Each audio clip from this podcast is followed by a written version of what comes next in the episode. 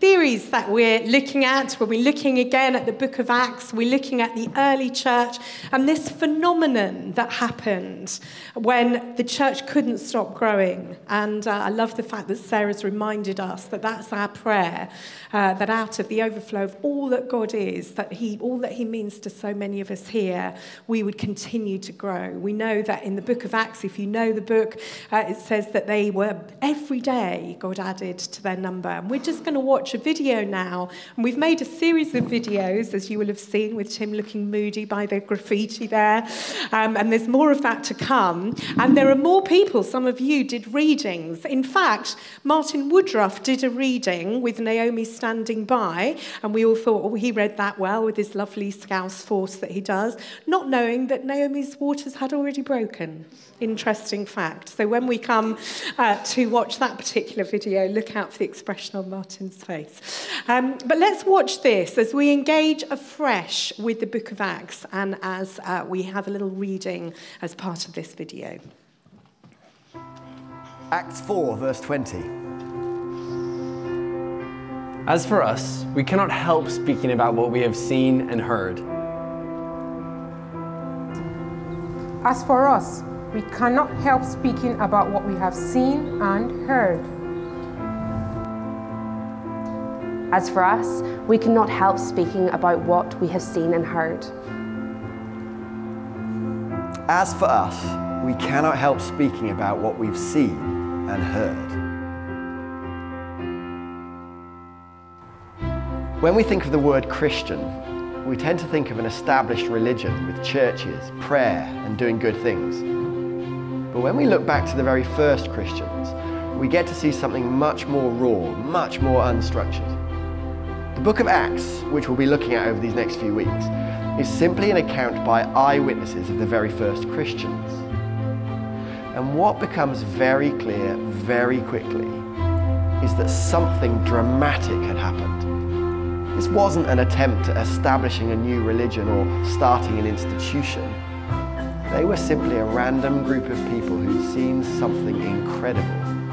And they simply started changing the world as a result. They didn't have to work themselves up to be revolutionaries. They'd just seen something and heard something so breathtaking that had changed everything forever.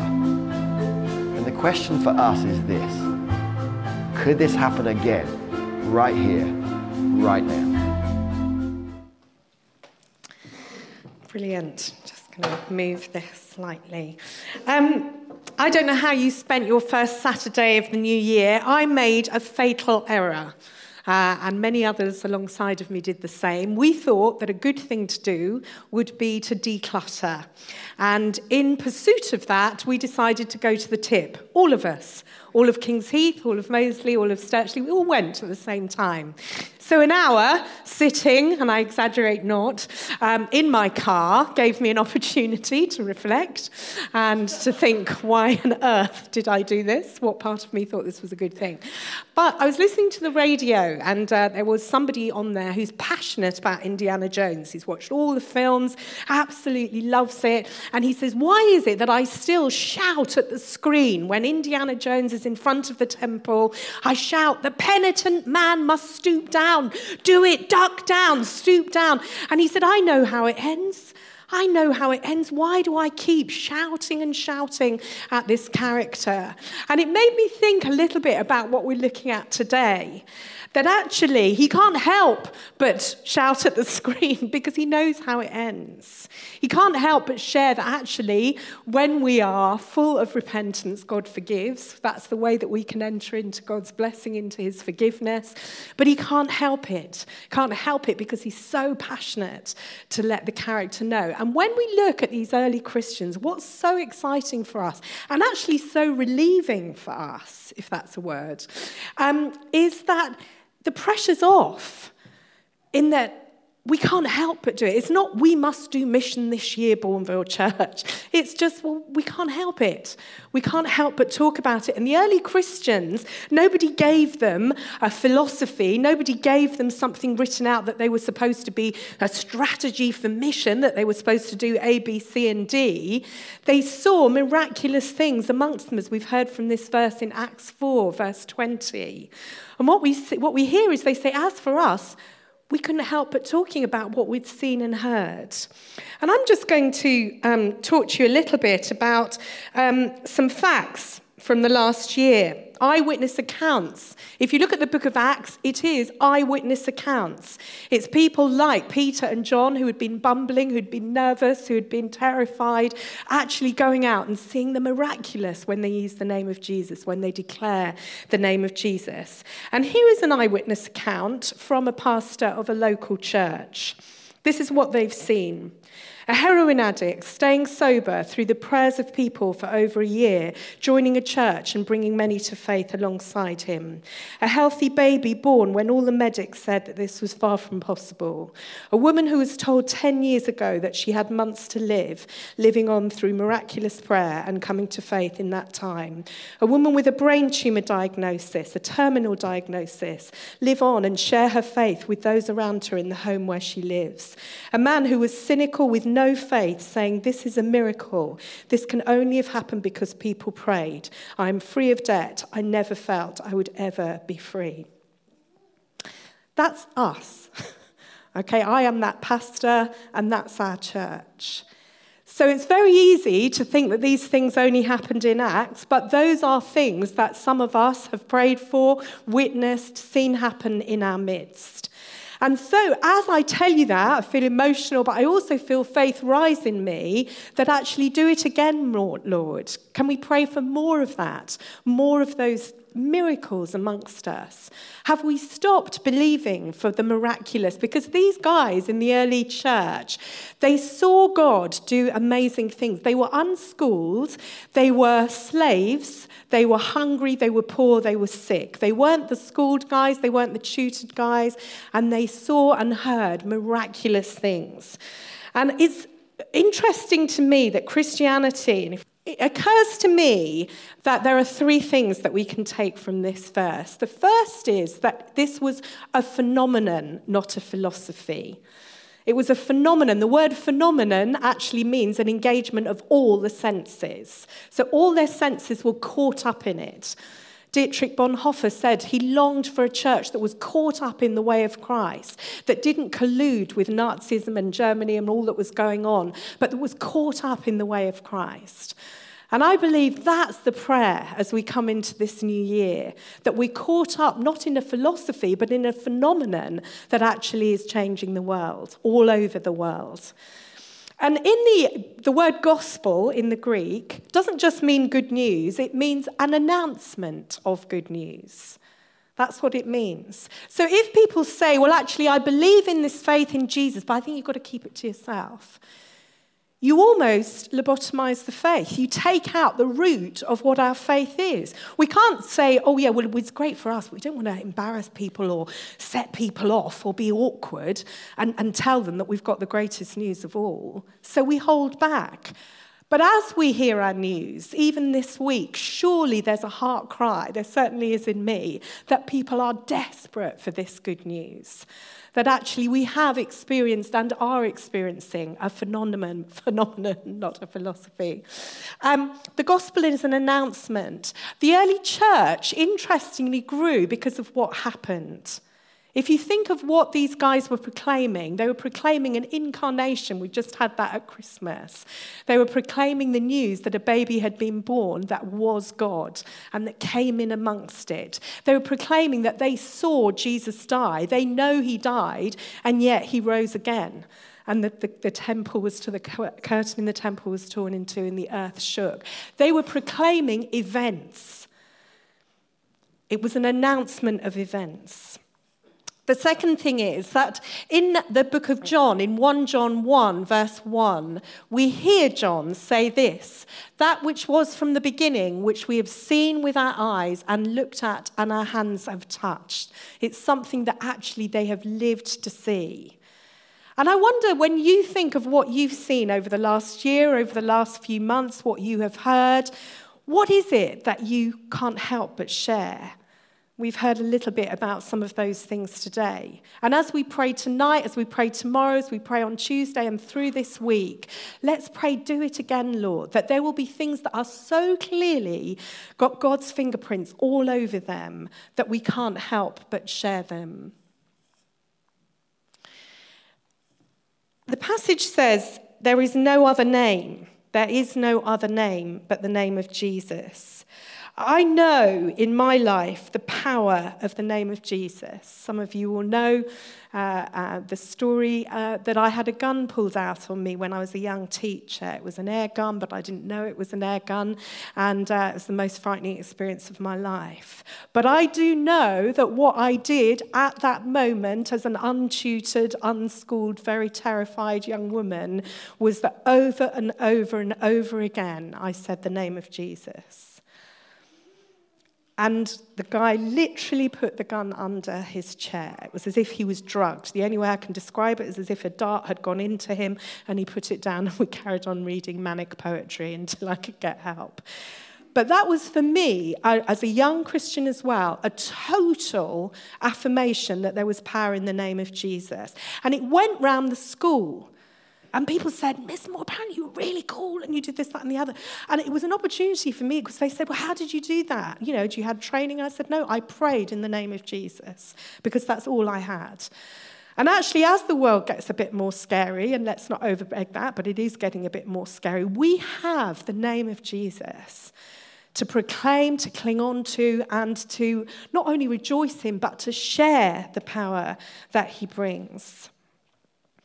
In Buddhism, Buddha's last words to his followers were strive without ceasing. Strive without ceasing to do good. In Hinduism, karma says you must pay. And so reincarnation happens until you get there. Even in our Muslim brothers and sisters, and we have so much in common, so much to learn from one another. But even there in the Quran, even though mercy and grace are emphasized, they are for those who give alms, those who pray regularly. That's how you earn it. Jesus Christ said, It is finished. That was his last words to his people. That's the comparison. Because every other faith that I looked into, and believe me, I did, said it's still about your name. It's still, Judy, you do better, you try harder. And I knew I wasn't good enough. There was no way I could ever be good enough. And suddenly into my life comes Jesus, who says, You were never going to be enough, but for me, you're everything because I love you you're never going to make the moral grade, but actually, I have grace for you, I have forgiveness for you, I have mercy for you. We have a faith, if we believe in Jesus today, that says, It is finished, you are forgiven. And out of that, how can we not share it? Now, remember, as a new 19 year old Christian, I couldn't help but tell people that I'd been set free. You know, if you like, I was one of those slaves, almost like in the early church, that had heard this for the first time, that said, You are forgiven.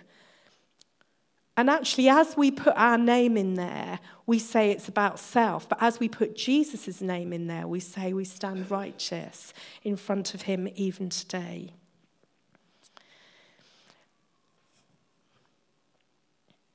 A lovely quote from C.S. Lewis. It wouldn't be me if we didn't slip a little C.S. Lewis quote in, but this is what he says Jesus Christ has opened up the cleft into the pitiless walls of the universe. He has brought the life of God into our midst, and he bids us come. Just beautiful words of inclusion, of grace, of mercy, and forgiveness.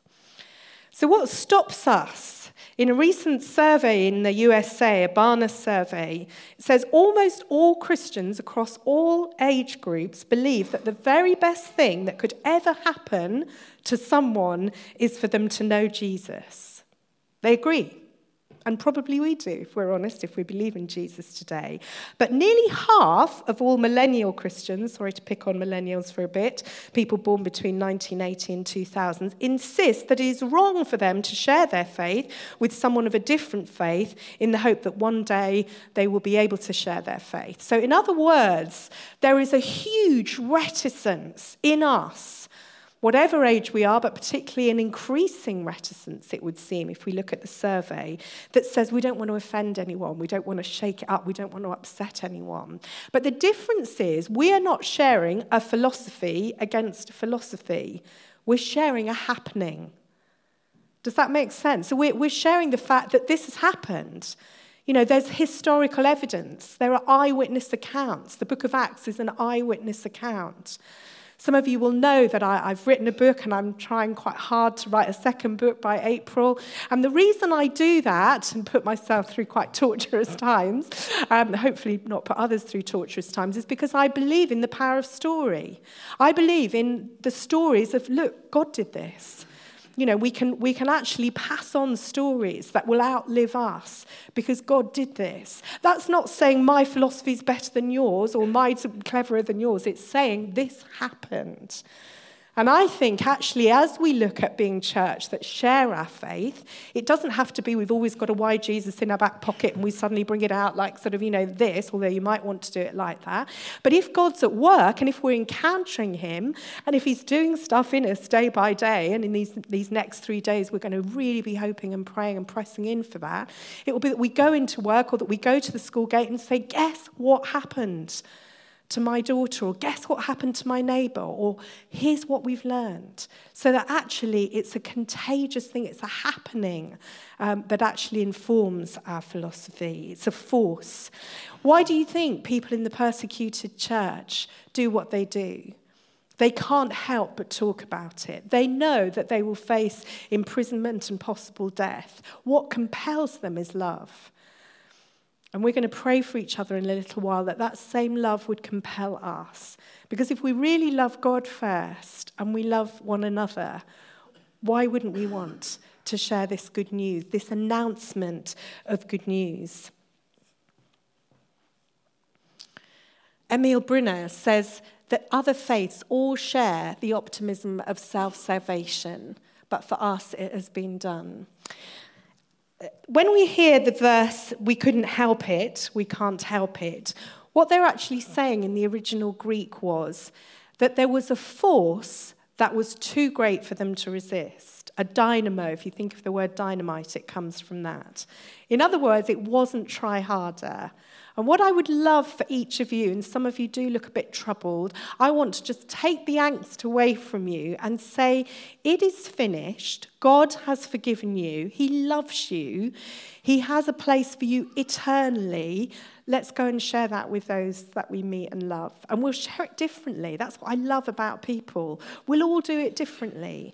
We'll all do it differently. But we are sharing events that happened, truth if you look at Peter, and some of you might know about Peter from the Gospels, he denies Jesus. He has no boldness at all. He stumbles, he lies in order to cover up. And yet, in the book of Acts, we have him seeing a miracle, standing in front of the Sadducees, standing in front of the temple guards, and saying, I can't help but talk about it. He and John, we'll hear about this next week, see a healing that is so great that they have the guy stood in front of all the officials and they say, Well, we can't help but talk about it because look what God's done. The guy's here in front of you. And I, I, find that incredible that Peter goes from, I don't know about you, but Peter's one of my favorite characters in the Bible because he gets so much wrong. But full of the boldness of the Holy Spirit, we hear that people looked at them and they said, wow, there's something different about these people. In Acts 4, verse 13, we read this When they saw the boldness of Peter and John and perceived that they were uneducated, common men, they were astonished. They recognized them as those who had been with Jesus.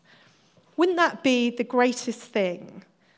If people were to talk about Riverside Church, to talk about us here in Bournville, and to say something about those guys that they've been with Jesus, there's something other. There's something about them that is lit up in this world that is increasingly dark. Now, I'm sure they do. I'm sure they do. But our prayer at the start of this year is for an increase of that, is for an increase of our certainty. Peter and John couldn't help it. They couldn't help but talk because they were convinced. And that's the work of the Spirit. So we're going to pray for one another in a moment, just for that conviction of the Holy Spirit, maybe for the first time, that this is true, that Jesus did come to earth for you, for me, that his name is more powerful than any other name, that his name goes above our name, over our name, replaces our name. All the other faiths say it's about try harder, do more, receive this, and you will get this.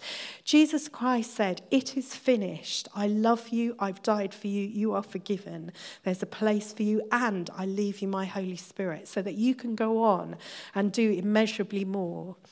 So, finally, sharing good news comes from encountering good news.